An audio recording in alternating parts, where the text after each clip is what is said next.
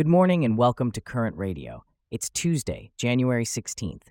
Today we're exploring the fusion of Western science with traditional knowledge and gaining insights from four female scientists at the early career crossroads. Plus, we'll discuss the 2.4 Mallar funding received by science centers to promote STEM education and the gaps in Europe's AI Act that researchers can help fill. This coverage and more, up next. Welcome to Current Radio's Science Station. Please enjoy today's selection of science news. In the world of science, we often see a divide between Western methodologies and indigenous knowledge. However, one researcher at the University of British Columbia is bridging that gap in her work on invasive species. Charlotte, can you tell us more about this? Absolutely, Diego.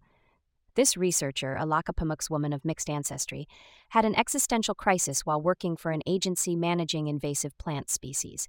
She realized that eradication efforts were futile without a holistic land management plan.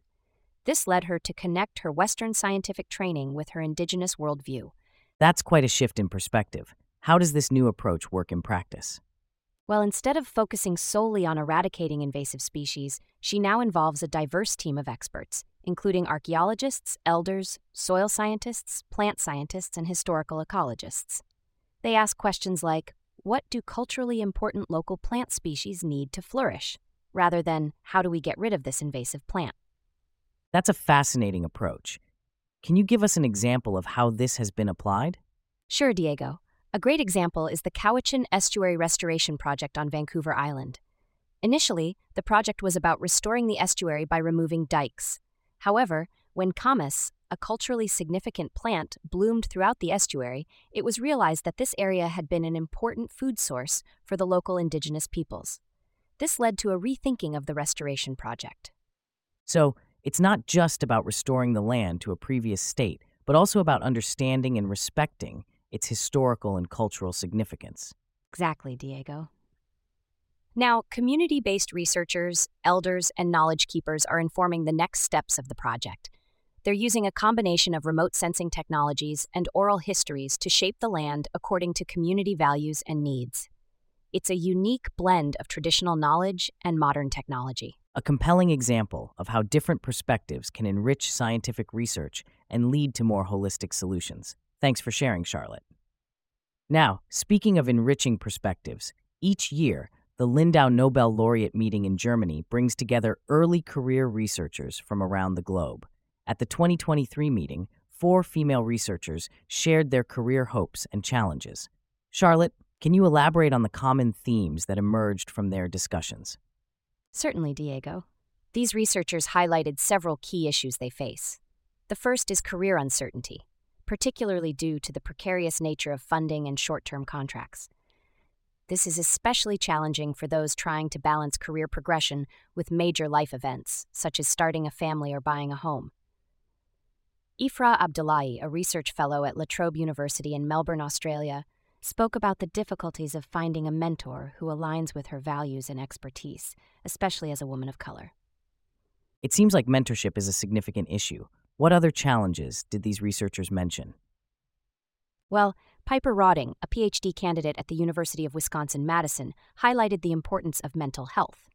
She mentioned the high rates of anxiety and depression among graduate students in science, which she attributes to the cutthroat culture and lack of job security in academia. Cottrell Tamasar, a PhD candidate at the University of Newcastle, Australia, discussed the leaky pipeline phenomenon, where there are more PhD graduates than academic jobs. She emphasized the need for academia to broaden its definition of success and prepare students for careers outside of academia. And what about the fourth researcher, Prakriti Gupta? What were her insights? Prakriti Gupta, a pediatric critical care specialist in India, is grappling with the decision of whether to pursue a career as a clinician or a basic scientist.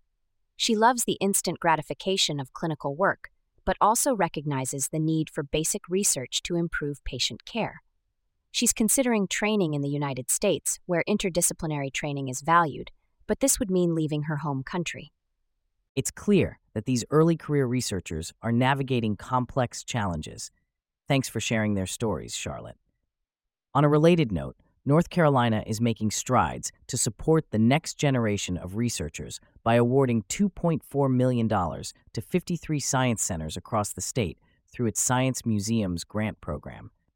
Charlotte, can you tell us more about this initiative and what it means for the state? Absolutely, Diego.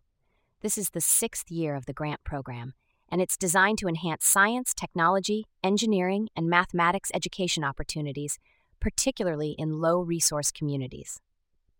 The State Department of Natural and Cultural Resources Secretary, D. Reid Wilson, has emphasized the importance of science museums and educational centers in sparking curiosity and cultivating the next generation of innovators and problem solvers. So, how will these funds be used, and who are some of the recipients?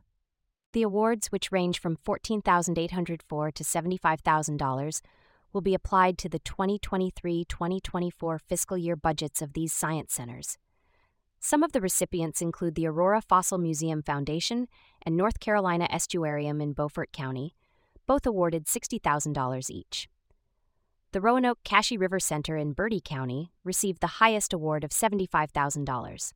Other recipients include the Bald Head Island Conservancy, the Ocean Isle Museum Foundation, and the Core Sound Waterfowl Museum and Heritage Center, among others. It's great to see such support for science education. Are there plans for more grants in the future?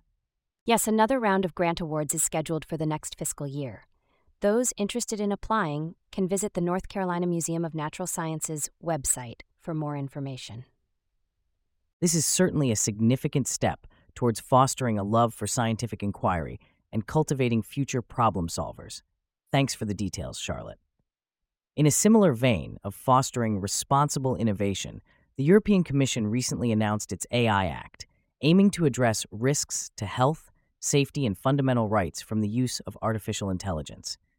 This act will create new regulatory arrangements across all 27 EU member states and will also establish a new AI office. Charlotte, could you shed some light on the role of this AI office? Absolutely, Diego. The AI office will enforce and supervise rules that apply to AI applications, like ChatGPT, for instance. It's also expected to maintain a strong link with the scientific community, which could allow researchers to help shape what could be one of the world's most comprehensive sets of laws and regulations on AI. However, there are concerns and gaps that need to be addressed before the Act comes into full force, which is expected in about two years. What are some of these concerns that researchers have identified? One major concern is that the Act assumes most AI carries low to no risk, implying that many everyday AI applications won't need to be submitted for regulation. However, there are no reviewable criteria to support these risk classifications. Another concern is that AI developers will often be able to self assess products deemed high risk. This raises questions about the need for an independent third party verification system that can verify raw data when necessary. So, there's a need for transparency and independence in the regulation process. Exactly. Transparency and regulatory independence are crucial. The AI Office needs to work closely with the scientific community to address these concerns. The EU has a history of drawing on a diverse range of voices in its lawmaking, including natural and social science, engineering and technology, business, and civil society. It's crucial that this approach continues in the regulation of AI. Indeed, it seems like a delicate balance between supporting innovation and protecting citizens. Thanks for your insights, Charlotte. With that, we wrap up our stories for today and look forward to bringing you more updates tomorrow on Current Radio.